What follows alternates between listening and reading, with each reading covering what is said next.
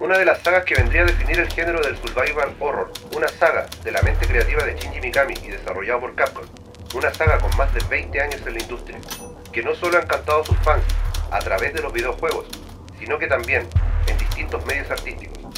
Una saga conocida en Japón como Biohazard. No podemos referirnos a otra, que sino de la exitosa y también controversial saga de Resident Evil.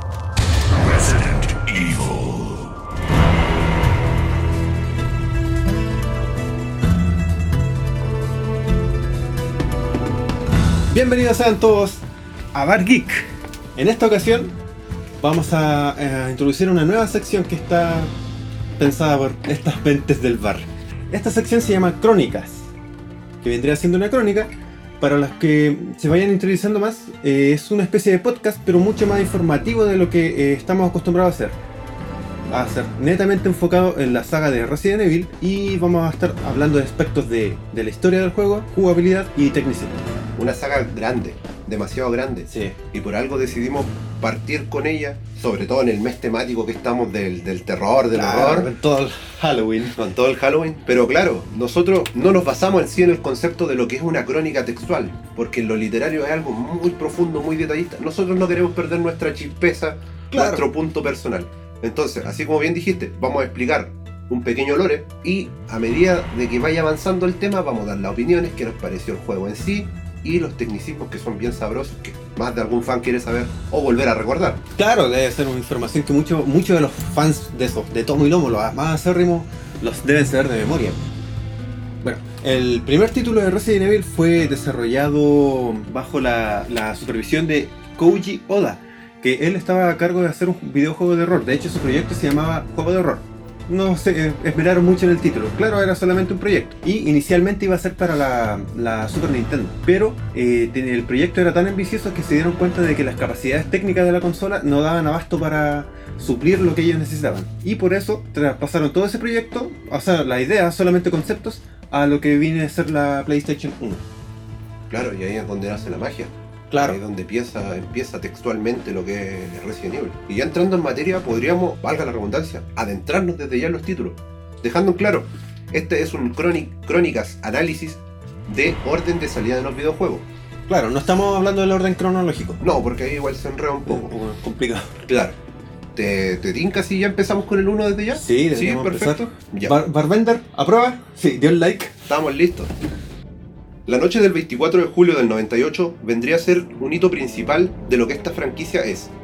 Una fatídica noche donde nuestros protagonistas, el equipo Alpha de la unidad STARS, se adentraría en un horror que jamás imaginaron. La cuestión es simple. Múltiples desapariciones han sucedido en las montañas Arclay. Sin obtener respuestas del equipo previamente enviado, el equipo Bravo, el capitán Albert Wesker, decide tomar cartas en el asunto y concluye ir con su equipo de elite a corroborar la desconocida situación. El equipo compuesto por Creed Redfield, Jill Valentine, Barry Burton, Joseph Frost y el piloto Brad Piker, y claramente su capitán Wesker, llegarían a un panorama desolador, en donde en cuanto aterrizan, uno de los miembros muere brutalmente a manos de unas criaturas desconocidas. Ante tal situación, deciden defenderse, pero sus esfuerzos son en vanos, ya que el terror y desesperación abunden en ellos, y claramente hay un miembro que le afecta más que al resto, el piloto, el piloto Brad Vickers, quien en un acto de cobardía y deshonor deja a nuestros protagonistas a su suerte. A través de todo lo planteado, parecería que el destino de nuestros héroes ya está echado, pero es, es ahí cuando aparece una pequeña luz, una pequeña esperanza, una peculiar mansión, donde ellos deciden adentrarse para analizar todo esto que ha sucedido, pero desgraciadamente ellos no sabrían que al tomar esa decisión sería una de las peores decisiones que podrían haber tomado en su vida. Bajo esa primicia partimos con Resident Evil 1. Ya se nos plantea textual esto en una intro live action, que ojo Sí, que fue live action. Sí. Claramente porque eh, Shinji Mikami eh, se dio cuenta de que esto no, no representaba tanto lo que él quería mostrar a través de su guion. Por eso prefirió hacerlo live action y no con los polígonos que también eran limitados para la consola. Exactamente. Ya entrando en lo que es el juego en sí, ya entramos a esta mansión como ya se explicó, y empieza la, la mentalidad de, de- de nuestros protagonistas a decir, exploremos, ¿qué pasa? ¿Qué fueron esas criaturas? ¿Por qué cayó nuestro compadre? Claro, claro, fue todo muy extraño. Muy heavy. Una escena característica de toda la vida es cuando Jill va y ve a otro de sus compañeros del equipo que mencionamos que habían mandado previamente, y lo ve con este zombie calvo que es el famoso que se pega Ah, la... esto es icónico, pero muy icónico de Resident es Evil. un clásico. Y desde ahí ellos dicen, ojo que aquí algo está saliendo muy muy mal. Hay miedo. Iban de mal en peor. Iban de mal en peor. Claro, si bien era una unidad táctica que estaban preparados un montón de situaciones fuera de lo que era la policía normal, que ojo que pertenecen al condado de lo que es Raccoon City, Claro. pero jamás pensaron encontrarse este canibalismo. Es que no, no estaba. Mucho. eh, no estaba impuesto el tema de los zombies, pues ellos no, no sabían que existían de hecho. No, claro. Al menos en eso en, en un universo. Claro, y es lo que le pasa a una gran cantidad de, de así como bien analizamos nosotros en nuestro video pasado de Destripando Zombies, es algo que pasa. El zombie no es un concepto natural en la Tierra donde están ellos. Claro, totalmente desconocido. Y por eso uno a veces le llega a radio porque dice, se está comiendo un- a un tipo, ¿por qué te acercáis, a- aseguras la cabeza? Uno que ya sabe. Eh, claro, Pero en esa tierra es como, es extraño ver algo así, pues. Básicamente canibalismo y encima con criaturas que son horribles. no, así es brígido. De hecho, Shinji, eh, Shinji Mikami, perdón, eh, tenía contemplado hacer con fantasma primero. Con fantasma. pero se dio cuenta de que no era tan eufórico ni tan orgánico, no tan real. Él quería que fuera algo más real.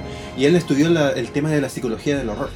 Ya. Al, al adentrarse en eso, se dio cuenta de que la gente le daba más miedo a las personas o cosas que ya son normales. Y es muy famoso de Resident Evil las criaturas gigantes. La araña, la- esa serpiente gigante que aparece. Claro, ahí te juegan con los miedos, po. Claro, se adentró mucho en el tema de la fobia. Porque ese hombre quería hacer un juego de terror, pero de verdad.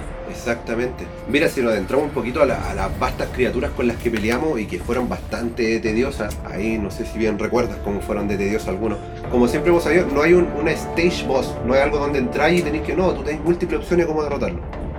Recalcamos, como bien dijiste, la serpiente, Jaun, una serpiente gigantesca que yo creo que al que le tiene miedo ahí a los reptiles, no, se No, cagaba. horrible, horrible. Planta 42, una planta gigante. Se nos mostraban pequeños retazos de planta en el juego. Pero ya ver a la madre de las plantas, que era una wea gigante. Sí. Y aquí es donde yo creo que te afectó un poquito más Black Tiger, una tarántula de tamaño colosal que yo creo que apruebe cualquier aracnofóbico. No, yo me cagué y me meé ahí mismo. Fue horrible. Claro, ¿no? Es brígido. es No, y se nota que el hombre estudió el tema porque realmente da miedo. Y también en su dirección, él, él dijo, quiero que la cámara sea estática. Y algo muy, muy normal en los Resident, en los clásicos, porque Claro. te va esa cámara estática y encima con, un- con esos fondos pre-renderizados. Claro. Muy inspirado en lo que fue mm, Alone in the Dark. Alone in the Dark, claro, fue una gran y lo mejoraron infinitamente. Exactamente. De hecho, está de más decirlo, y bueno, que un dato súper curioso, que el mismo Mikami tenía pensado hacer un juego previo a lo que se sabía que iba a salir para el Nintendo Super, pero él tenía una visión y cuando vio este Alone in the Dark dijo, no viejo, tengo que cambiar la fórmula porque Sí. Es lo que funciona. es lo que funciona, es lo que vende y necesito dinero. Claro. Oye, avanzando un poquito más, mira, entrando en detalles, claramente no somos un walkthrough ni un, ni un gameplay, pero sí hubieron muchos eh, temas de puzzle. Que para la Sí. época igual eran un poquito tediosos, que Era busca esto para allá, que busca la llave, que el pia- la pianola. La pianola. Entonces había harto. ¿Qué era lo simpático de este juego? Eh, doble campaña, donde si bien podía ocupar a Chris Redfield, también podía ocupar a Jill Valentine. Lo bueno Claro, y los fans lo agradecen porque le dan más vida útil al juego. Sí, también, bueno, ya llegando un poquito a lo que es como la conclusión en sí de Resident Evil, se nos presenta un acto que vendría a marcar al equipo si uno empatiza bien con ellos, y es la traición de Albert Wesker. Albert Wesker fue el, el- el pseudo villano de este título y los traicionó, mandó al primer equipo a morir y con este trató de testear. El hombre buscaba como el, el Estaba- mejor soldado. Estaba curioso el hombre. Claro, quería No, lo mejor. y era un buen, un super buen block twist que tenía ahí. Sí, Bastante bueno. Aunque igual hay que ser bien iluso que pensar que un rubio engominado que anda con lentes de sol incluso de noche, algo raro nos va a ocultar. en todo caso. No seamos tan ilusos, pero lo fuimos. Claro, este hombre, el Mikami se inspiró en la película Down of the Dead. ¿Ya? Eso que también lo vimos en el, Sí, pues, en el Destripando. destripando. Ahí lo pueden revisar en el canal. Sí, ahí lo está. Metal Sí. Y el trabajo de Mikami, él empezó trabajando solo durante seis meses trabajando en lo que era Resident Evil. Solo. No tenía un equipo de desarrollo. Él se puso a trabajar los- en los bocetos, los conceptos del juego y aparte en el tema del guion. Él estuvo trabajando todo eso y totalmente solo. Hasta que después se fueron agregando más gente, Capcom le empezó a entregar su- sus lucas, Sus pequeños morlacos. sus yenes. Sus yenes, claro. Y otra cosa que también es loco, y a una que me pasó a mí personalmente, que es un juego que yo pensaba que era gringo. Pero cuando veo el logo de Capcom, yo quedé para la cagada porque Capcom siempre se cataloga en hacer juegos que son muy estética anime, Claro. muy japoneses. Sí, sí, es la verdad. sí. Sí. Y el tema este es totalmente gringo. Sí, po. Sí, y aparte, en los live action, eh, las voces de los personajes en, el juego son los mismos, los mismos actores, que actúan bastante mal de hecho. Sí, Hay que reconocerlo. Hay que decirlo, Y en la claro. versión japonesa eh, se mantuvieron las voces en inglés porque él dijo, no, es muy antinatural que estén hablando en japonés. Exactamente. Así que lo hicieron subtitulado. Y bueno, concluyendo, eh, se nos presentan héroes súper estereotipo gringo. Son claro. muy. ¿cachai? ¿Por qué? Porque, siendo bien honesto y sin sonar xenófobo ni mucho menos, la, el estereotipo del japonés siempre es delgadito, es bajito, eh, tiene los rasgos faciales súper marcados. Entonces acá, independiente de que fueran polígono o no, tú notáis a un yankee de tomo y lomo que podría ser Chris Redfield o Albert Wesker. Claro, y aparte cuando hacía la- los close-up, igual se notaba bien, Claro. le ponía más cariño al, al tema de los polígonos. Había personajes que no llegaron a la edición final del Resident 1. Uno que se llama Gessler, que era una especie de cyborg gigante con un ojo biónico. Ese ojo, Uh, sí, y el ojo era como infrarrojo. eso era muy Capcom. Ahí, Sí, claro, ahí Capcom, era muy Capcom. Capcom siendo Capcom. Pero ahí se dieron cuenta de que era muy antinatural igual. Hablando, de- tomando en cuenta el tema de los zombies y las criaturas gigantes, pero como que salía de- del... Era muy, ah, muy anticlimático. anticlimático. Claro, es Sí. que la idea es que, que igual tú pensaras ahí, que no sé, si es que eras un joven de esa época o ya un adulto joven, dijeras yo me voy a enlistar en la policía y quizás esto me puede pasar ahí fantaseando un poquito. Claro. Pero ya que te salga un, me- medio mecha, medio cyborg, Sí, y sobre todo en esa época que estaba muy famoso el cine de clase B, que era ese, ese terror más, más orgánico. claro, ahí teníamos un montón. Sí. Y también otro personaje que no salió se llama Dewey, que era un afroamericano y su única pega era hacer el chiste del juego. Muy, Muy estereotipo. clásico de las películas. Estereotipo. Y claro, al- no le quedó gustando por el tema del guion, era un- también anticlimático, que él no quería humor en su juego. Llegamos al final un poquito a lo que vendría siendo ya el final boss de este juego, que es el Tyrant, el de toda la vida, el, Ah, el el Tyrant. gigante. Que cual su único defecto, y que ahí es donde uno tiene que aprovechar, tiene el corazón expuesto.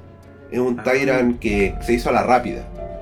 Pero aquí no, Claro, es hemos, como el prototipo de lo Claro. que querían hacer. no hemos dicho un, dato súper, súper relevante que fue lo que nos descubrieron los, los- nuestros protagonistas. Que había algo más allá del Tyrant, algo más allá del Weskers. Corporación Umbrella. Una corporación que te hacía de todo en Raccoon City y creo que a lo largo del país, farmacéutica, mueble, tiendas comerciales. Ah, no todo. solamente trabajaban con el tema No, de. Umbrella era todo. Ah, Umbrella era como, a ver, Walmart. Algo así. Es como que Walmart descubrimos que trabaja así, ¿cachai? Mm. Era heavy. Entonces ellos dicen, pero ¿qué onda con Umbrella? ¿Qué pasó? Eh, la fachada de Umbrella se cubre, se cubre bastante. Bueno, terminando el título, derrotamos al Tyrant de una vez. Vuelve nuestro gallina que nos dejó al comienzo Sí. a hacer un acto de honor, dependiendo la campaña, sí. Eso eh, hay un cambio ahí. Pero ya, siendo que tomemos el hecho canon, él nos tira un rocket launcher y liquidamos a este Tyrant, lo hacemos explotar y con ello nos llevamos la mansión encima. Ah, claro, se destruye al final. Muy, muy estereotipo gringo. Demasiado gringo. Y yéndose en un helicóptero, ojo con el dato, que de aquí en adelante se empezaría a usar bastante el irse en un helicóptero hacia el ocaso. Es final clásico, final clásico. Sí. Y el Rocket Launcher. Claro. Entonces, ya sabiendo todo lo sucedido y descubriendo que el verdadero antagonista de esta historia sería la famosa corporación Umbrella, y asimilando la traición de Wesker, la situación fue súper clara para nuestros protagonistas. El riesgo era real Sí. y había que pararlo ya. Nuestros protagonistas del primer título, que ya mencionamos, tienen la necesidad de aclarar el incidente de la mansión. No pueden quedar así, po. No, claro. súper raro lo que pasó. Y, y parar con el plan malvado que esta corporación Umbrella ellos descubrieron. ¿A quién recurren? A su jefe, a su sheriff, al señor Brian Irons, el jefe de la policía de Raccoon City. Ellos van, le explican Wesker fue el traidor, eh, nos enfrentamos a estos caníbales, no sabían qué nombre darle, hay un virus, Umbrella está detrás de todo esto, pero ¿qué pasó?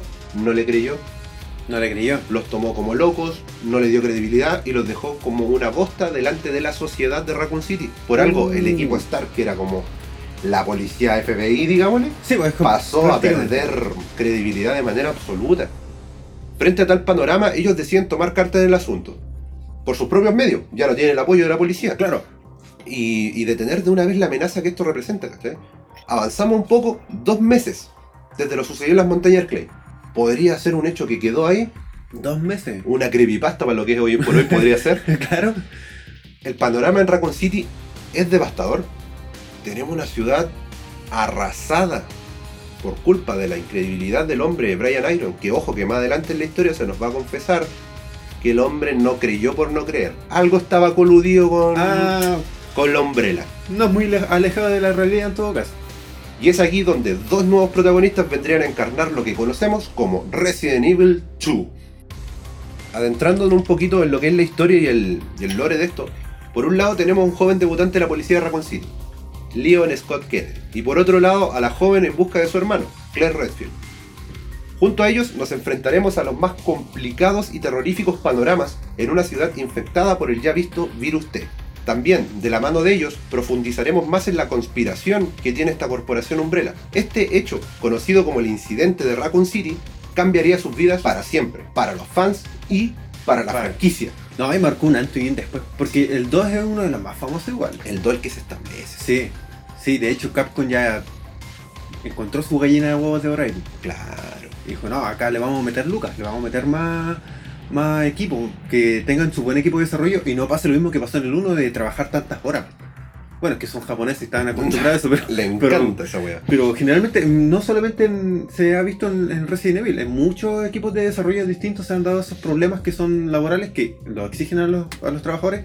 El, el equipo técnico de, de Capcom, el que estaba detrás del desarrollo, estaban con el tiempo encima.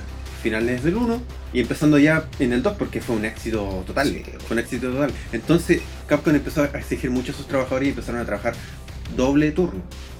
Eran jornadas extensas, eran muy extensas. Eh, etapas finales del desarrollo del 1. Mira, adentrándonos un poquito en lo que es el gameplay, claro, aquí ya tenemos un formato que vendría a ser bien popular en la época del Play 1, que es el contar con múltiples discos. Acá tenemos por un lado la campaña A, que es de mano del, del buen Leon, y tenemos la campaña B del lado de Claire. Si bien comparten muchas similitudes, y se llegan a separar incluso en la misma intro, ahí cuando se separan los dos títulos, y tú dices, Claro. "Ah, voy a jugar el disco de la Claire, voy a jugar el disco del Leon. Básicamente la acción recorre en lo que es la oficina de policía de Raccoon City, que está infectada a más no poder, Sí, ya, es súper famosa esa. tenemos los, los zombies clásicos de toda la vida. Tenemos criaturas. Y tenemos un enemigo que es bastante peculiar y creo que nos puede refrescar la memoria, que son los Likers. Ah, Estas los criaturas con el cerebro, con la lengüita y, Y eran le dieron un... Sí, eran, susto, bastante, pero- eran bastante creepy. Uy, puta que eran pesados. Y difíciles de matar. Sí, sobre todo cuando tenías pocas balas o Y- poca vida. Y poca vida, claro. Sí, siempre te mantenían ahí con, con eso, no te daban mucho, pero solamente lo necesario para mantenerte vivo. A propósito de un dato más que, más que evidente, pero que también sirve, la forma de obtener vida que fue un chiste, que eran hierbas. Ah, Tenías que sintetizarla y hacer unos polvillos. Y anda a saber cómo los consumía y ahí no vamos a dudar de nuestros héroes, ¿no? y también cuando estás escaso de vida y te encontrás un Field Eye Spray, que es el que te recupera a total, claro, es un aerosol curativo y todo. Ah, claro. Y siempre se han mantenido eh, durante toda la franquicia. es Sí. Como ya es clásico de Resident Evil. Ítems relevantes también, sigamos por la misma línea.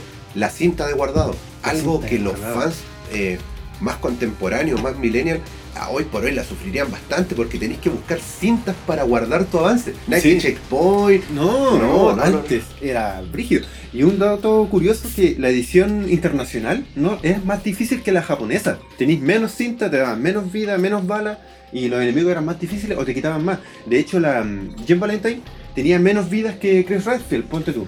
El machismo power. Claro. Tenía que estar presente.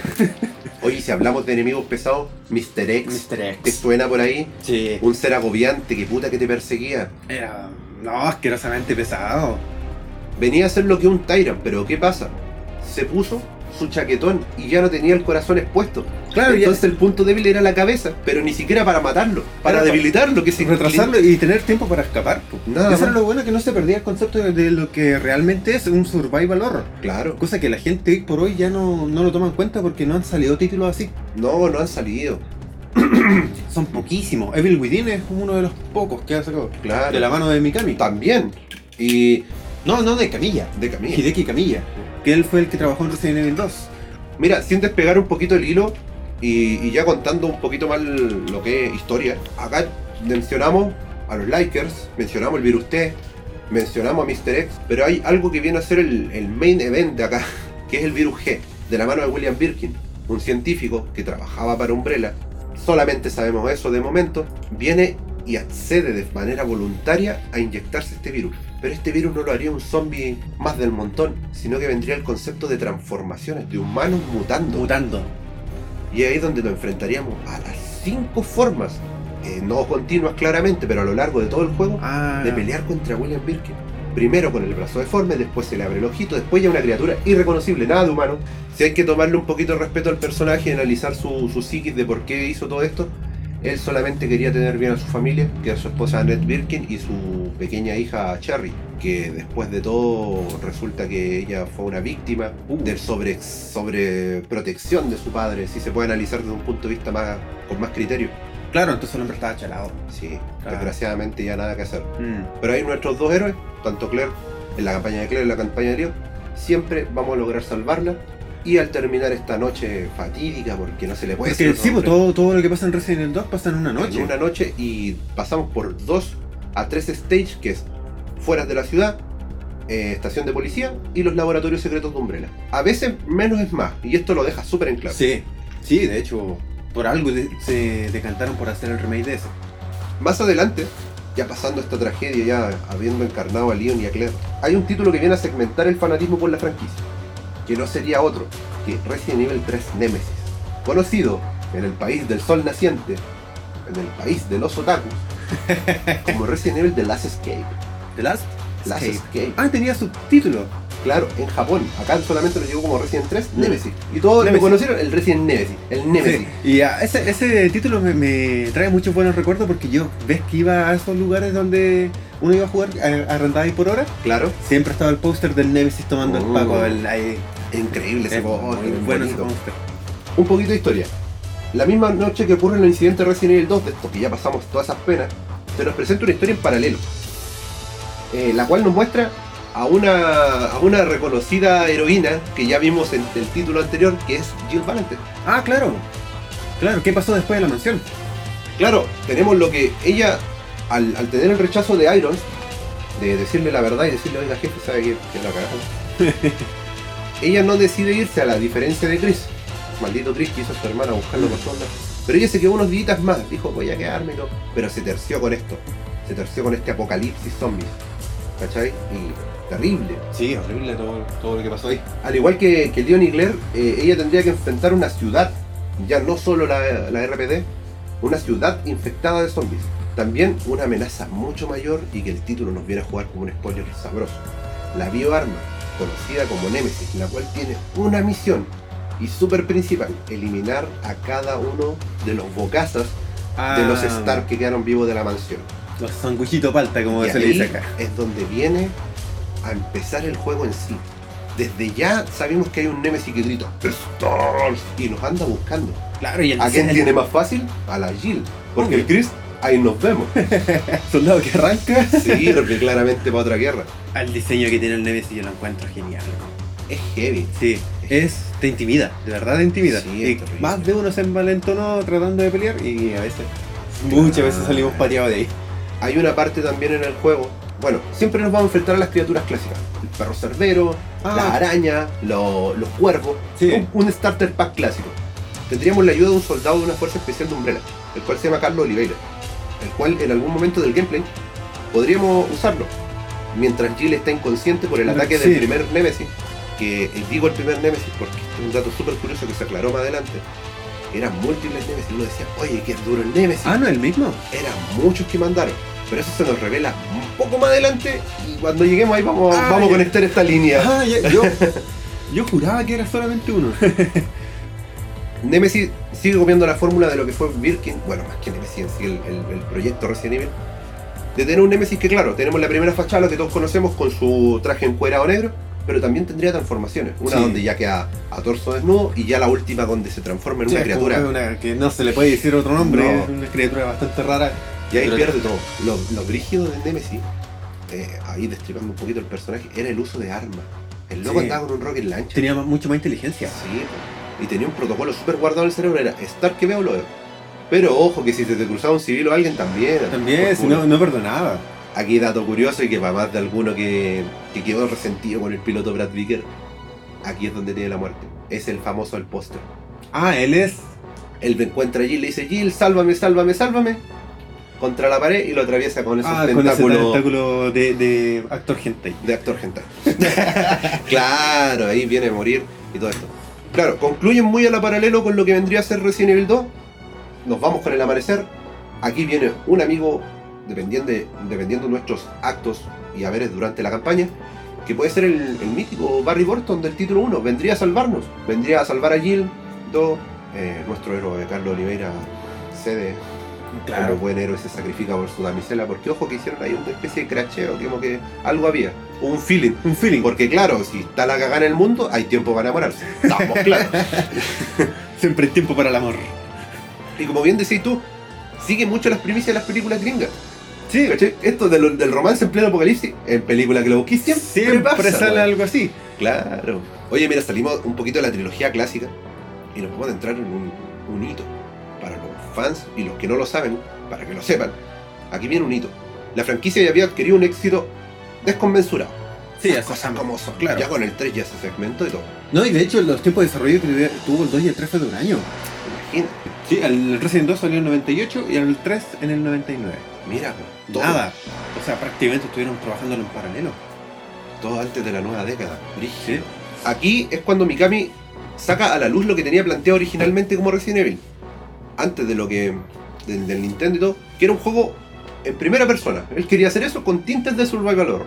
Pero vio la inspiración en, en el Alone Ah, claro. y dijo, no, voy a cambiar la camarita. Y qué buena decisión. Sí. Qué buena decisión porque también te da, te da miedo el no saber qué hay después porque también tenéis puntos ciegos gracias a esa cámara estática. Exactamente. El título es considerado, el que estamos mencionando, como el primer spin-off de la saga. Pero ojo que más adelante vendría a tener su propia rama, los cuales son nombrados como la saga Survivor Series. Vienen a ser un paralelo. Una especie de spin-off. Hay algo súper claro. Claro, muchos son spin-off fuera de los numerados. Pero ¿qué pasa? El, el- el equipo técnico de Capcom y tanto de Mikami y todo decidieron darle ramas. Hay poquitos títulos que, si soy fan acérrimo de la saga, son spin-off así tal cual. Mm. Son poquísimos, creo que me atrevo a decir 4 o 3, a todo reventar. Ah, poquísimo. Entonces, en resumidas cuentas, Resident Evil Gun Survivor, que es del título que estamos hablando, nos presenta a Ark Thompson. Estamos hablando de la Play 1. Tenemos un agente de las fuerzas especiales, estadounidense, el cual aparece desmemoriado en una isla. En una isla llamada Shena, la cual tendría un desenlace muy similar a lo que fue Raccoon City. Es como una mini Raccoon City, pero en una isla. Ah, pasó exactamente lo mismo. Sí, una ciudad infectada de zombies, aparecen los Tyrant y todo. Todo esto lo tenemos en una perspectiva de primera persona, que si bien ahora se está en los últimos tiempos criticando al 7, ojo que ya, ya había ya. Sí, ya estaba de antes. Claro, ya había ya. No nos vamos a detener mucho en este título, porque claro, más que lo que he explicado, no hay Claro, mucho no hay detalle. mucho que contar. Lo recomiendo para el que se quiera interiorizar en la saga. Es un juego cortísimo, lo pasáis en dos horas, te estoy diciendo. Ah, no era nada. Es cortísimo y de Play 1, bastante bien recomendado. Saltamos a otro que se puede considerar spin-off. La ambición de Mikami Capcom por hacer que el producto Resident Evil llegara a todos los medios era obvia. Y no iban a dejar de lado el llegar a las portátiles. No, imposible. Después- Pero ¿cómo ocurrió el un juego así en una portátil? En las que estaban en la época. Claro. Después de un fallido intento por portear lo que es Resident Evil 1 para Game Boy Color, que por ahí anda dando una Sí. alfa, una beta, Sí. Es bastante cutre. es bastante cutre, sale a la luz el título conocido como Resident Evil Gate. Resident Evil Gaiden. Es una breve historia. Estamos a bordo de un barco, se nos muestra una misión a manos de Leon y Barry. Mira que, Ah, que se ah. juntan por primera vez. Barry del 1, Leon del 2. La cual, como bien nos ha enseñado esta franquicia, no estaría exenta de las bioarmas y de las tránfugas acciones de Umbrella. Claro. Umbrella ahí dejando la cagada en el mundo. Claro. Se podría entrar en más en detalle, pero como digo también, es súper recomendable que lo jueguen si es que se quieren pastear, como bien decimos, en la saga. Yo personalmente no lo he jugado, pero ahí en mi tiempo libre le voy a echar una manita ahí para. Y también tiene que ser un título que de una hora no debe pasar, es que es muy corto. Es que, claro, y al, al ser de portátil generalmente son juegos cortos. Lo fome aquí ya entrando ahí, saliendo el tecnicismo, eh, yo lo encuentro malo, pero no porque... Yo nunca voy a criticar algo malo porque es viejo. Era por el tema de cómo se jugaba. De partida teníamos una movilidad en tercera persona, con vista aérea, todo bien. Pero, pero- no, no era cámara estática, o sí. No, no, siga moviendo contigo, muy de Game Boy, Ah, así, sí, ¿sí? ya. Y a la hora de disparar, nos entramos en un menú donde te aparecían la- los zombies, así como eh, disparan el patito, Ah, pero tenías que achuntarle una barra. Unos pseudo RPG, Sí, digamos. entonces, acá está la weá y le ¡pip! y le llega ahí una bala. Tedioso. Muy- muy tedioso. weón, muy tedioso. Habían tantas formas. Muchas fórmulas. Mm, Hasta un RPG te lo compro. claro, pero no, no, mala decisión ahí de, Malísima. malísima. Bueno, en todo caso siempre se ha interiorizado, al menos al principio de los recién los clásicos, el, movimiento tanque, que es súper incómodo, pero una vez que te acostumbráis, Sí, Es fácil. no, Por eso después sacaron el, el- las nuevas ediciones de los Resident para el DualShock, Claro, que fuera un poco más fácil de jugar. claro, de hecho ahí del, del título 1 se portea la versión que es conocida como el Di- Director's Cut. Claro. Y que viene con esta, y porque los juegos de Play 1 eran muy fantásticos y te ponían en una barra súper lateral y súper grande DualShock. DualShock. Para Claro, para quede nuevo claro. control. pues, y encima tenía vibración, entonces ah, adjuntaron todo eso, esas nuevas mecánicas al control. Exactamente. Como bien planteamos y, y seguimos planteando a lo largo de esta crónica de Resident Evil, el hecho de Raccoon City es un punto después de Cristo, digámosle, es algo que nos marca un hito. Tres meses han pasado desde el desastre de Raccoon. En esta entrega nos vamos a tomar el manto de Claire Redfield, quien aún sigue buscando a su hermano Chris. Todavía busca. Eh, es así como una serie de hechos nos llevaría a la isla conocida como Rosford, una isla propiedad de Umbrella y de la familia Ashford. Es aquí donde se nos presenta el vanagloriado y hermoso título Resident Evil Código Verónica. ¿Cachai? En esta interminable búsqueda de, ella por hallar a Chris, Claire tiene que enfrentar no solo al virus esta vez, pues, sino que también a un virus que ha estado esperando el momento perfecto para desatarse. Un virus conocido como el virus T Verónica. T. Es un Verónica. virus que se tiene que dejar guardar, se tiene que reposar. Y aquí a manos de, la, de nuestros antagonistas principales, que serían los gemelos Ashford, ¿Ya? eh, no- no- nos hacen bastante sufrir un poco. Sobre todo de la mano de una delicada Claire, que todavía, y si bien ya pasó por lo de Raccoon, igual seguía siendo una fémina. Claro. Sin desmerecer al género, ¿cachai? Pero como te lo presentan los juegos y tal. Sí. Sobre Eh, todo en esa época que. Sí, pues. Entonces aquí tenemos un juego que es muy completo, sigue manteniendo mucho lo- los tintes de lo que es lo clásico. Eh, se siente más cómodo, mucho, mucho más cómodo. Acá tenemos, tenemos de todo un poquito. Tenemos acción, tenemos romance, porque llega a chipear ahí con lo que es de Steven, que tendría un desenlace fatal. Y llega un momento perfecto que es donde, por fin, Claire encuentra a Chris. ¡Al fin! Al fin. Y ni siquiera en la, en la isla que te mencionaba, que es la isla Azor, sino que en una base secreta de Umbrella en la Antártida. ¿Qué pasa? Antártida, es a hielo. Necesitamos conservar un virus por año. ¿Qué mejor medio que la congelación? Y Claro. es ahí donde está Y pasa piola. Alexia Ashford, quien justo por casualidades de la vida y por todo el lore, despierta justo cuando llegan nuestros protas. Para facilitar el guion. Un personaje que al igual como ya se nos viene desde el 2, tiene múltiples transformaciones. Pero el virus no solamente le hace una tipa que se va a mutar, sino que tiene poderes psíquicos. Y es ahí donde tenemos más problemas. ¿cachai? Claro. Tiene ataques como la pyroquinesis, que huevean bastante a la hora del gameplay, porque te puede quemar. Eh, tiene ataques psíquicos, ya después sus mutaciones son terribles. Entonces, es muy, muy complicado. Claro, y un virus mucho más avanzado. Por eso necesita eh, reposar para Sí, liberar esos poderes, digamos. Exactamente. Y aquí viene un invitado estelar que a muchos le- les dibujó una sonrisa en la cara, como dijo el buen Thanos, que es Albert Wesker. Supuestamente muerto en el 1, atravesado por el Tyrant. Claro. Nunca más subimos de él. La reunión de Chris y Wesker. Uh. Pero ¿qué pasó con este Wesker? Se preguntarán todos. Al ser atacado por el Tyrant lo hizo adrede. Fue un plan para obtener poderes. Él, él se, Planeó se todo. dejó. Es un crack. Hizo todo. Oh, no, ese hombre es malvado. ¿Cachai? Entonces, y al obtener estos poderes, lo bueno que de él no mutó, pero obtuvo la habilidad de superpoder, tenía la fuerza de una bioarma. Seguía su sí, estética sí, humana, pues, su estética humana. pero reflejo felino, fuerza abrumadora, terrible. Chris frente a eso no pudo hacer mucho. No, no puede, es que nadie.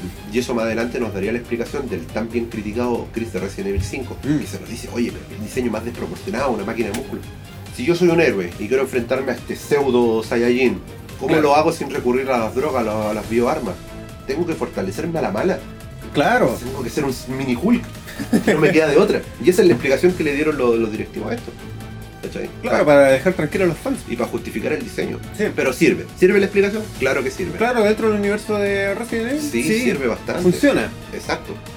Como bien se nos había plasmado hace un tiempo, la, la saga Survivor, la de, de- de primera persona, Claro. ya era un hecho.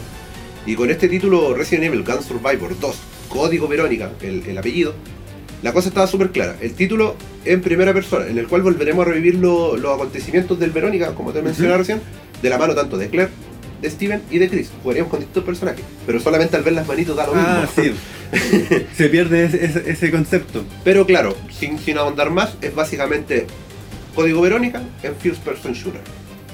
Eh, a esta altura de la saga, llevamos un montón de misterios sin resolver.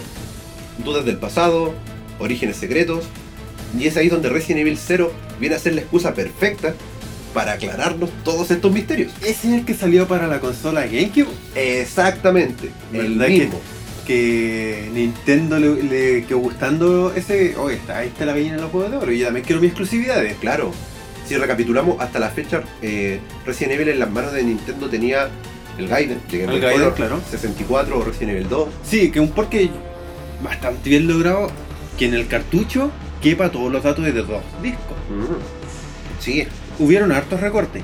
claro. Sí, eh, generalmente la- en la escena de CGI. Hubieron muchos cortes, las gráficas no eran lo mismo, pero el juego cargaba mucho más rápido. Al ser un cartucho y no un disco. Entonces nos ubicamos previo al primer título de la franquicia acá. Descubriríamos el, el fatídico destino que tuvo el equipo Bravo, si bien recordáis, el primero Claro, que mandaron sí. los, los chivos. Eh, de la mano de la joven Rebecca Chambers y su misterioso y nuevo compañero Billy Cohen, se nos revelarían las intenciones que Umbrella nos estaba ocultando. Y además conociendo más de los orígenes del virus T. Y de nombres importantes que más adelante conoceríamos como Albert Wesker y William Birkin. Acá se nos muestra de dónde partió la afición. Eh, ellos eran científicos de Umbrella y traicionaron a su mentor, que es el, el señor James Marcus, el cual aquí, aquí nos dan un origen genial del virus. Uno sabe que hay criaturas que tienden a regenerarse y todo el cuento, y el hombre trabajaba con sanguijuelas. Ah, ahí está el tema. El hombre ya al tener una avanzada edad y al, al irse en los tarros, hablando un buen término coloquial, estos dos aprendices dicen, ¿sabes qué? No, ya basta ya. Y lo matan. ¿Qué pasa con las sanguijuelas? Devoran a su maestro, digámosle, Sí, pero no solo comiendo la carne, sino que comen el cerebro, El cerebro. y los recuerdos. sí, adoptan su recuerdo y su personalidad. Y su todo eso. personalidad, claro. Porque el villano que se nos presenta en Resident Evil 0 es un joven, como una especie de divinidad griega, un hombre guapo, alto, Claro. que nosotros no sabemos quién es, pero siempre en la mansión donde estamos vemos un cuadro de un anciano. Y claro, resulta que es la versión más joven y mejorada que hicieron las sanguijuelas de su mentor. Que estaban mo- modificadas genéticamente, por eso hicieron eso. Exacto, sí, pues, claro, no eran sanguijuelas normales. Claro, para que quede claro. No Exactamente. vayan a ponerse que están de No, para rejuvenecer. No, no, no, no, no, no. Todo es ficción. Entiendan. Es un título saturado de hartas criaturas a diferencia de otros títulos. Tenemos simios infectados, cien pies, eh, alacranes, varias especies eh, voladoras, Sí. pájaros, murciélagos, mucho animal y mucha planta. Son poquitos los zombies, pero fuera de lo que son los títulos normales. A eso voy, ¿cachai? Claro. Y aquí tenemos una vez más la fórmula, que nunca se deja maldesear. Eh, tenemos la fórmula de las transformaciones. Claramente James Marcus muta después de ser derrotado en su forma humana, en su forma monstruo y en su forma monstruo monstruo. es muy japonés esa, fórmula. Sí, eso es muy claro, recuerda mucho lo que es Cell. Sí. Cell de Dragon Ball. Sí, el- Y otro enemigo que se nos viene a mencionar acá, claro, es que esto es difícil tomarlo como precuela cuando ya un título que ha salido hace tantos años. sí. El primer Tyrant del 1 acá aparece, pero en un formato mucho más tocho, mucho más delicado, que es el Proto Tyrant, que sería conocido como el Tyrant 001.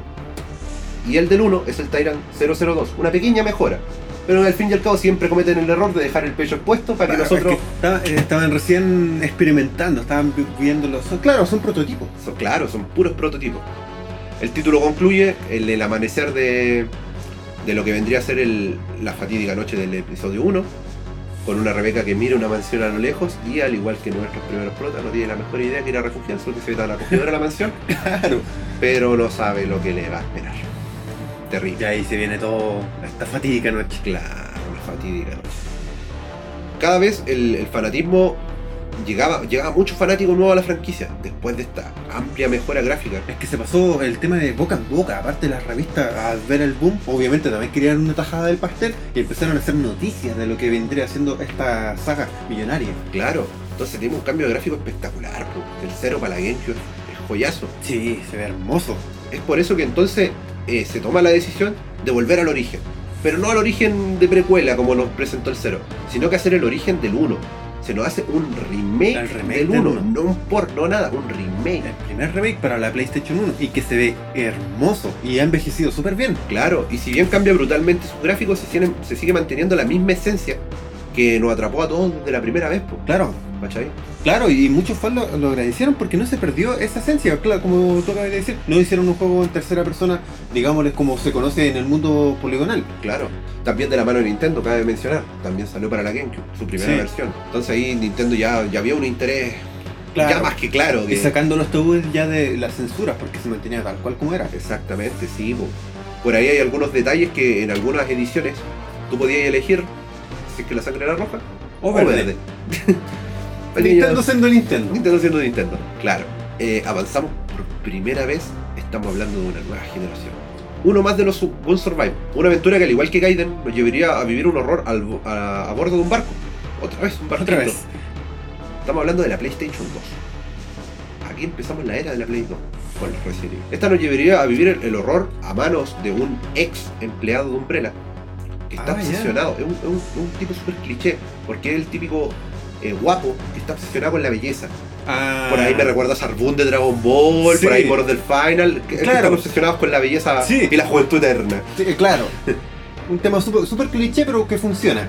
Claro, y es aquí donde le voy a poner harto color porque nuestro heroico agente patriota gringo, Bruce McGiver, un agente, un agente estadounidense, viene a, a hacerse paso a través de este terrorífico navío, tratando de lidiar con armas. Tenemos mucho. Lo bueno es que las BOWN, las Bioorganic Weapons, son di- muy distintas a lo que hemos visto antes, porque son todos experimentos a base de humanos. Claro. Entonces, si experimentaron con obeso, por ahí hay uno que se llama Pluto, es una masa morfa, ya con caracteres de, de bioarma, ¿cachai? Pero él no estaría solo, porque si bien, y aquí se nos, se nos deja delatar la, la carrera armamentista, como se dice, si bien los gringos mandaron a su héroe patriota Bruce McGiver, China mandaría a Fung Link, un agente del servicio chino, que nos vendría a jugar lo que fue la, la Ada Wong del 2. Ah, una que te quiere, no te quiere, te ayuda, no te ayuda, No, pero, pero esa- sí te ama. Esa, esa, era maldita. Sí. La deliciosa Ada Wong. Una deliciosa. En esta, en esta breve pero intensa aventura no solo jugaremos como nos acostumbraron los otros títulos de la, de la saga Survivor, no seríamos solamente de primera persona, sino que sería un modo mixto entre que avanzamos en tercera y a la hora de disparar en primera. Ah, Pa' cambiaron la mecánica. Para mí me vendió. Pero yo, yo cacho que a eso también se inspiraron en lo que fue el error que cometieron en la, en la, Game- en la Game Boy. Porque entraron como. eh, intentaron hacerlo, pero no les funcionó. Es que tiene muchas similitudes. Barco, juego de cámara, ahí. Sí, como que mejoraron esa fórmula. Claro. No sé si le habrá funcionado muy bien, no sé cómo habrá sido la recepción de la gente. Es súper desconocido y de hecho la saga Gun Survivor es súper criticada, ¿cachai? Claro. porque no se le toma la atención. Pero si atáis cabo y soy un fan regado de la vida de Resident, llegan a jugar muy bien, ¿cachai? Llegan a jugar muy bien. Aclaran dudas, porque acá se nos presenta otro, un nuevo tipo de virus, que este villano que se llama Morpheus, Morpheus Duval, eh, hace una, una cepa entre el T de zombie y el G de las mutaciones de Birkin. Hace una un cepa de las dos. Claro, y luego se nos transmuta en un personaje bien andromórfico porque tiene seno, es súper femenino y eso que era un hombre. Y que queda como un ser humano perfectamente hermoso, ¿cachai? Ah, Pero al exceder se nos vuelve una masa tocha, Mm. obesa gigantesca y solamente quiere morir, siendo mierda. Claro, es que es súper común que pase eso. Porque ya estáis jugando con biología. Claro. Biología, ADN, son temas muy, muy complejos y nunca les va a salir bien. Claro. Sobre todo en, en las etapas eh, iniciales del, del desarrollo que están teniendo del virus. Porque están recién experimentando una cepa, un híbrido que hicieron de dos. Claro, es un invento. Claro, no, no testean antes. Pero quizás sí lo hicieron, pero no lo suficiente. No, claro. Y claro, como buen villano de, de este- de estos títulos, llegan a un punto de la desesperación que es cuando ya dicen, ya sabéis que no- ya no quiero testear, yo seré el- la prueba. Siempre pasa porque no puedes testear con humanos y, y la mejor prueba es hacerlo con uno mismo y siempre lo han hecho. Y ya tienen los héroes con los calibres encima, así que Claro. o, lo- o sale bien o sale mal. Sí. Porque yo me No pregunto, tengo nada más que perder. yo me pregunto, pregunta retórica en este caso, en este desconocido título, que de hecho se llama eh, No More Heroes en, en Japón, tiene un título así súper yankee. Eh, ¿Qué pasaría si Duval, este, este guapetón, claro, después de mutar en la más obesa, gana? ¿Qué va a hacer de su vida? Ya no Claro. matar por matar, va a ser un ente sin cerebro. en todo caso, No, si es la que mejor forma que muera. pa- pasa mucho en temas de villano cuando, que cuando te cuentan su, su plan. Sí, mientras les dan el no, tiempo a, sí, a- le- a los héroes para que planifiquen cómo lo van a Le encanta esa weá a los villanos. Sí. Sigamos con la Play 2. pues. Mira, los sucesos de Raccoon City estaban causando, seguían causando ruido en nuestra cabeza. Es algo que siempre vamos a tener presente. La famosa Raccoon City. Después de la destrucción, Claro, que fue la única forma que el gobierno pudo hacer. claro. Tuvo que eliminarla. La ciudad, El mapa el de la mapa. historia de todos lados. Es por eso que la línea Outbreak viene a presentarnos un montón de historias de manos de civiles sobrevivientes al acontecimiento sucedido, con distintas habilidades, distintos manejos de herramientas, los cual, ¿cuál es la misión? Debemos lograr que nuestro team sobreviva a la noche más oscura que tuvo la ciudad mapache. Otro punto de vista, así como tuvimos la historia de Jill, la historia de Leon Claire, tenemos la historia de una mano de civiles. Civiles. Claro, Porque civiles. estábamos hablando de fuerzas especiales, que ya son Claro. entrenados. Estos no, son civiles. son civiles. Lo más común que tenemos y lo más que se parece a Leon es un personaje que también es policía, Ah, no claro, novato como Leon, pero es el único que se defiende con armas de fuego, porque los demás tenemos una camarera, estudiante, repartidor de pizza, un fontanero y un guardia. Muy civiles. Demasiado civiles y no tienen el manejo, no son expertos en armas. Lo bonito de este juego es que nos pasa por mucho más stage de Raccoon City. Diciendo así, el zoológico, hoteles. Claro, es que la, gente exigía eso. ¿Y cuál es la gracia de esto? La implementación del online. Fracasado o no, pero estuvo la idea. Mm. En el país nipón, oro. Claro, pero ya se van al occidente, ¿no? Es que estaba muy verde el tema del online en consola en esa época. Sí, Está demasiado verde. no teníamos mucho. De hecho, algunos ni siquiera teníamos internet. po. Claro, y más encima tenéis que tener un adaptador. No, Entonces, un- Sí, la mejor pega que vi fue el de la, de la difunta Sega, Claro. pero no alcanzaron a llegar a, a esa plataforma, lamentablemente. Eh, seguimos en la época de la Play 2. A esta altura de la historia hay un hecho que es innegable. Resident Evil tenía en mente cambiar la fórmula que nos tenía acostumbrados y enfocarse en algo distinto para la nueva generación. Estamos en 2004. Seis años han pasado de los sucesos de Raccoon. Es momento de volver a encarnar la piel de un héroe ya conocido. Leon. Quien actualmente es un agente trabajando bajo las órdenes del presidente de los Estados Unidos. En esta entrega nos encontraremos en una España rural, con una misión bien definida, encontrar a la secuestrada Ashley, hija del máximo mandatario. ¿Te suena Sí. Resident Evil? Buenísimo. Buenísimo juego que Nintendo había firmado una exclusividad con Capcom. Exclusividad que no se respetó por las bajas ventas de, la, de su consola GameCube. Ya, la persona a cargo de Resident Evil 4 fue Hideki Kamiya, Ya. que es bastante reconocido porque es el fundador de Platinum Games. Y Mm. sabemos la joya que es Platinum Games. Claro. Y este hombre quería cambiar la fórmula de Resident Evil. No quería que fueran las mismas cámaras estáticas y pensó en muchas formas. Y quería hacer algo más, más de acción. Y no quería hacerlo first person porque la gente ya lo tenía asociado a la saga Survivor. Claro, claro, si quería hacer algo totalmente distinto, pero que mantuviera la esencia de Resident Evil. Exactamente. Y creó un personaje nuevo, antes de que fuera Leon. Ah, sí. Sí, creó un personaje nuevo, con rasgos bastante similares. Esto llega a los ojos de Shinji Mikami, que dijo, esto no es un Resident Evil. Pero la idea está súper buena, Bacán. está súper buena. Entonces, ¿qué hacemos con esto? No podemos desperdiciarlo porque el trabajo que, que hizo este hombre fue muy bueno, demasiado bueno, fue una alfa técnica. Claro. Y esto dio resultado a lo que es hoy por hoy Devil May Cry. Mira qué dato que quizás muchos, ni siquiera digo algunos, muchos no sabíamos. Me sumo. Claro, claro, sí, eh, es súper loco porque eh, el hombre creó un juego totalmente distinto a lo que era un Resident Evil. Y ahí se creó el Devil May Cry, mucho más acción, peleando con demonios y con espada y máximo un hombre súper... Si, si es que te fijáis, Dante es súper similar a Leon. Claro. Claro, lo modificaron obviamente en el Sí. diseño final. Había que. Y ahí salió lo que vendría siendo Devil May Cry, a raíz de la fase inicial del Resident Evil 4. Mira, po. Y ahora lo que conocemos como Devil May Cry agarró a las propias. Claro, y este hombre después ya sal- salió de Capcom, empezó a hacer su estudio y después se, y fundó lo que vendría siendo Platinum Games. Claro. Mira, siguiendo lo que el Resident 4, tuvimos el, el proyecto que los fans conocen, o si no lo conocen, como 3.5, Al 3.5. que nos presenta algo que era muy distinto. Es- Ya diciéndome lo que, era- que, que vino a ser Devil May Cry, muy distinto. Un león con alucinaciones. Sí, sí, que estaba supuestamente infectado o algo tenía raro, pero nunca se explicó muy bien lo que, lo que había pasado con Leon. Claro, tenía estatuas que lo atacaban, cuadros que se movían, Sí, y era, era más paranormal, más que más algo biológico. Claro, pero mantenía los retazos de ser la camarita esa sobre el, sobre el hombro que... Sí, esa, esa fue como la, la- la fase alfa de Resident Evil 4. Claro. Eh, De hecho, mostraron una demo técnica que fue, eh, creo que en una E3, no, no, no recuerdo bien. tiene que ser en un E3, sí. Sí, probablemente sea algo, en un evento masivo En un E- claro. que mostraron gameplay, pero nunca fue jugable, solamente fue un gameplay que mostraron ellos. Claro, quedó en el video nomás. Sí, y ahí fue lo que evolucionó después al castillo de Salazar, el famoso. El famoso castillo de Salazar. Sí, pues claro, te atacaban estatuas, el cuadro, y más encima rescataron lo que vendría siendo eh, el- la persecución, de que primero tenía el Mr. X, el Nemesis, y ahora se vio un hombre de un garfio que no recuerdo su nombre, creo que nunca lo Creo que nunca lo dijeron.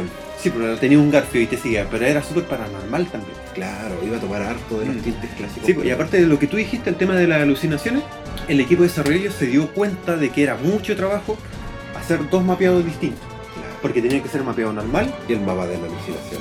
Claro. y era mucho trabajo Mucho. para un juego.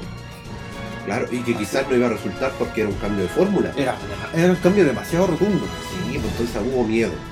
Hubo miedo. Sobre todo porque los inversionistas de, de Capcom estaban encima, sobre todo por ese título.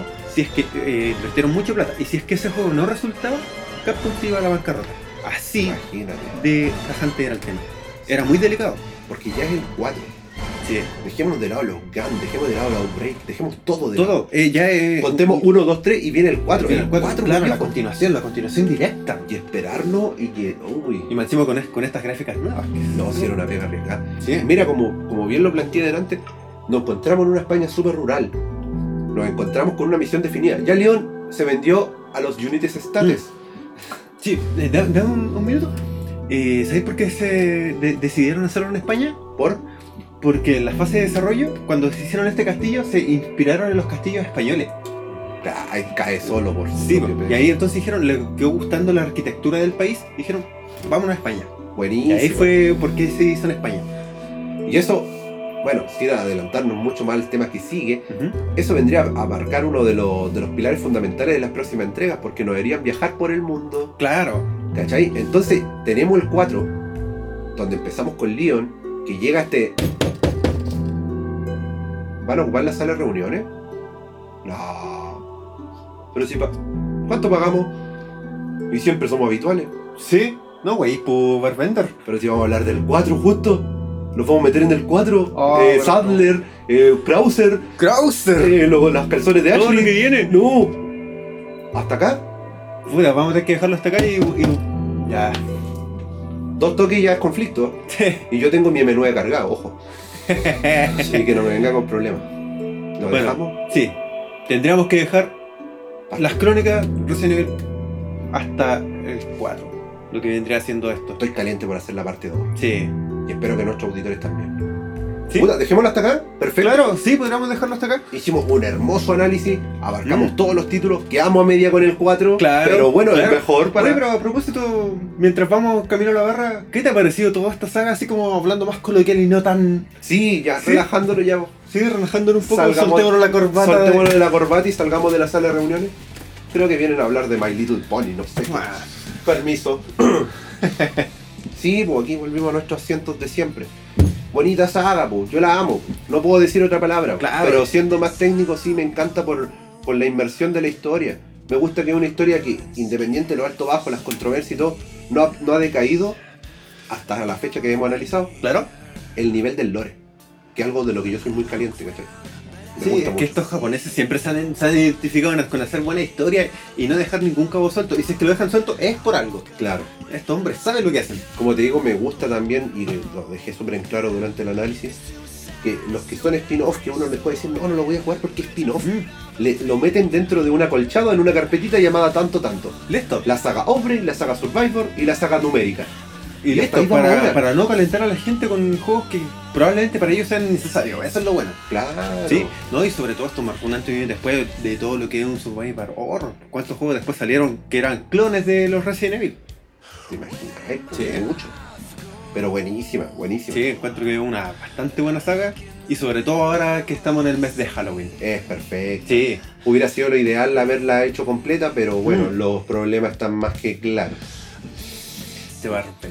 Eh, Vendido el hombre. vendido. Mira, mira que pensando que cuando tengamos la parte 2 vamos a viajar a, vamos a viajar a España, vamos a viajar a África, vamos a viajar a China. Uy, tenemos un montón ahí de hay panoramas material. para acompañar Sí. a nuestro héroe, ¿ah?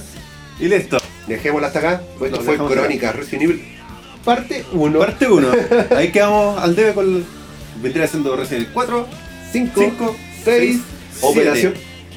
No hablemos de web, no, no, si vamos a hablar de todo, incluso aquello, Incluso aquello. Pero solo con Sony. Sí. y esta basura nueva que están sacando. Tengo miedo, pero no porque me vaya a dar miedo el juego, por lo que presenta. Oh, no, que recién se pudiera la mierda. Pero ese es caldo de otra olla, ¿no? Para la parte 2. sí. Así que chicos, con Con esto, viaje, con esto los dejamos. Y carguen sus armas y busquen sus hierbas verdes. no para fumar, para uso medicinal. Exacto. Nos vemos. ¡Chau! ¡Chao!